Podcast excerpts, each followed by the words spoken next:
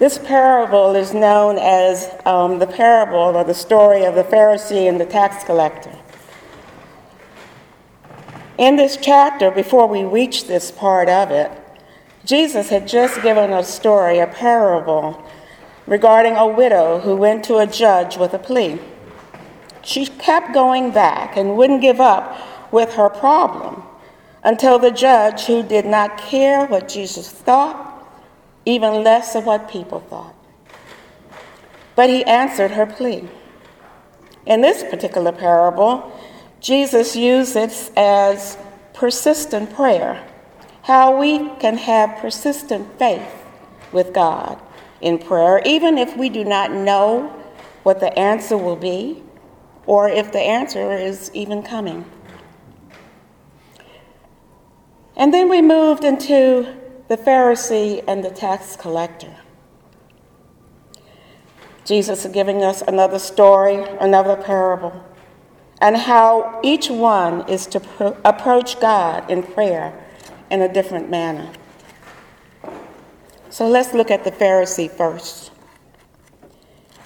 During that time in Jewish history, the Pharisee was held in high esteem. They were deeply religious well versed in the Torah and Jewish law, and were committed to upright behavior and religious tradition. They were highly respected by the general public as very good men. They cared deeply about spiritual matters, and it is even said that they represented the pinnacle of Judaism. That's pretty high, very high standards. We already know in looking at the scripture that the Pharisees were always following Jesus. They were always following him to see if he was abiding, abiding by their laws and speaking within the law. They questioned him regarding everything. On the other hand, the tax collector represented someone who was just the opposite of the Pharisee. He was considered a traitor to the Jews, classed with robbers by the righteous and shunned by the respectable. Why was this? Well, tax collectors worked for the Romans, the oppressors, the conquerors who ruled Palestine and most of the known world. And the majority had a reputation for dishonesty and corruption. But in this parable, in this story, Jesus says, This man, the tax collector, went home justified before God. How could this be? The tax collector went home justified and sent, instead of the deeply religious and committed religious traditional Pharisee? How could this be? I believe it was a matter of the heart. How each person approached God from the heart. The Pharisee went to the temple to pray, as was the custom, and stood up to pray in confidence and said, God, I thank you that I am not like other people, thieves and rogues, adulterers, or even like that tax collector over there. I fast twice a week, and I give a tenth of all of my income. Not just a portion, but everything. So, did the Pharisee go to God with a grateful heart? Did the Pharisee go to God with humility?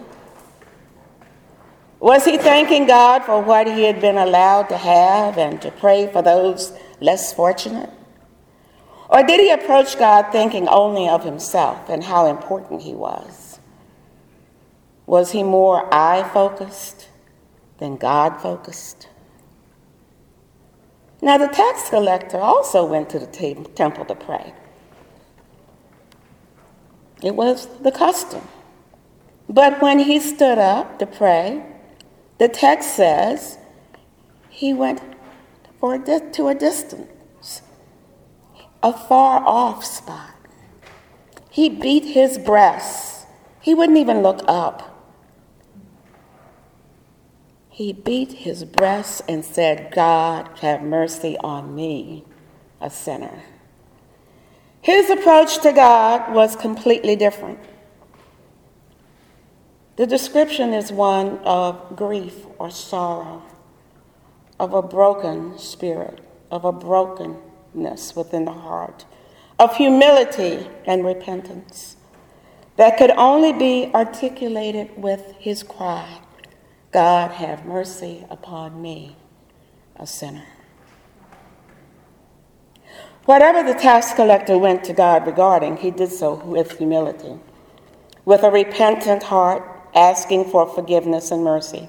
His cry from his heart was, Oh God, be merciful to me, the sinner. Jesus responds to these two examples. Jesus said, This man, rather than the other, went home justified before God. So, how do we go before God with a repentant heart? What is it that's so special about one and not the other? I believe we are to go before God as followers of Jesus Christ through the work of the Holy Spirit, to go with a repentant heart, trusting in the God who loves us more than we can understand. We live in a fallen, imperfect world. And all of us need work, for none of us have arrived.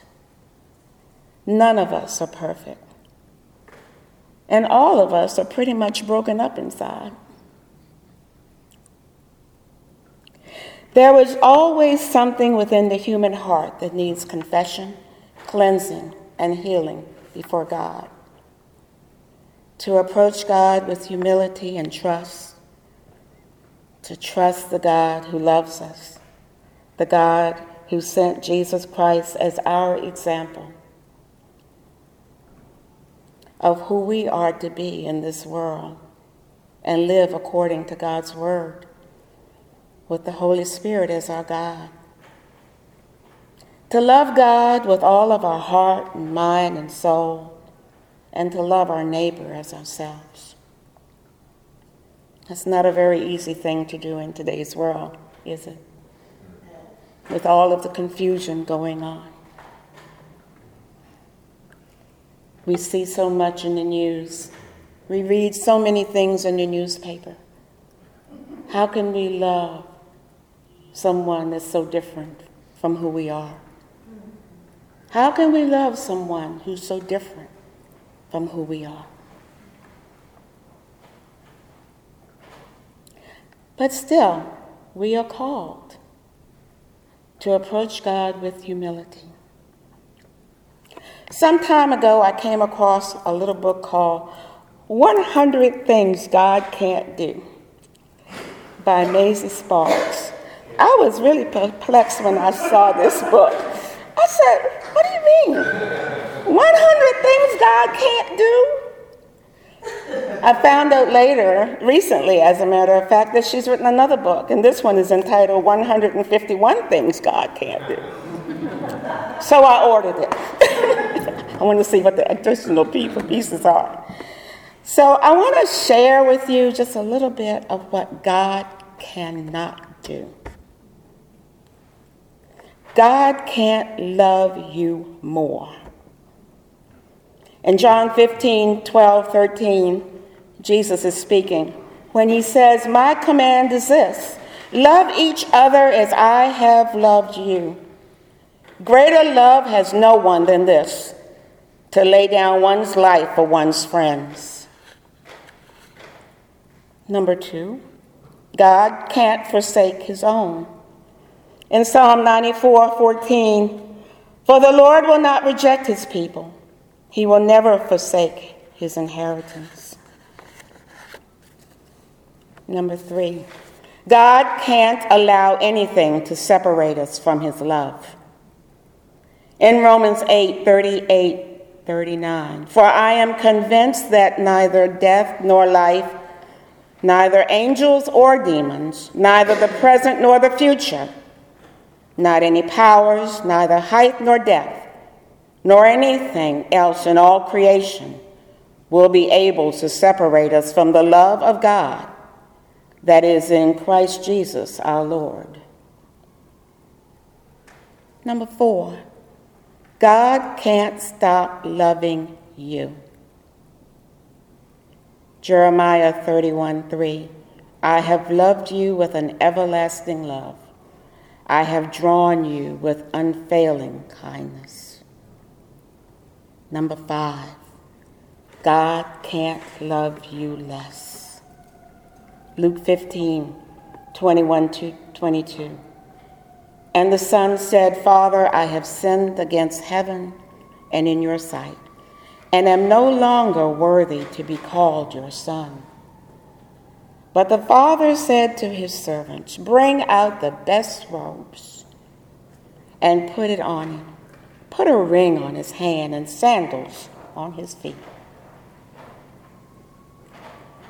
All of these things, and this is just a snippet of what God can't do. But we have to do our part.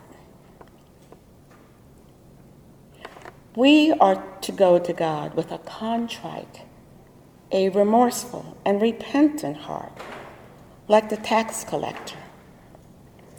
The te- text does not say what happened in the life of the tax collector before or after.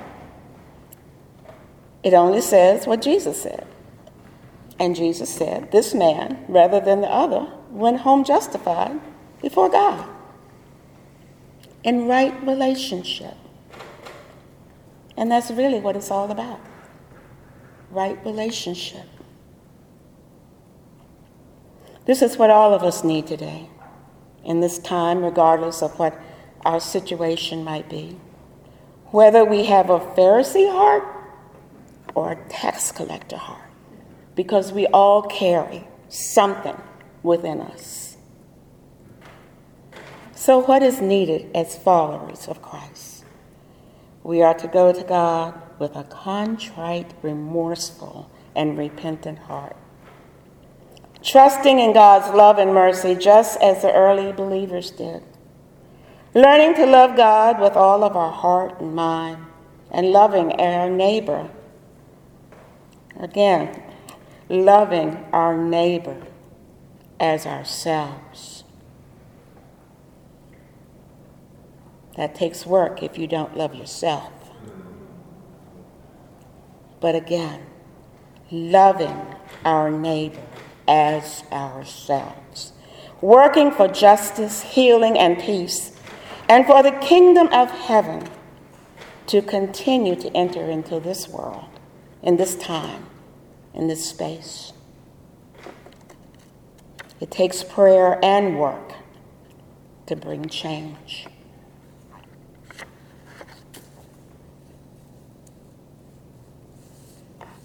Let us pray. Oh, beloved, how gracious you are to your people. You restore our souls time and time again. You forgive our iniquity when we wander far from you. You give us new life. You bless us and you raise up new hope. You awaken our hearts to love. Restore to us, O Spirit of truth. Burn us with the refining fire of love and have compassion. Have compassion on your people. Amen. Amen.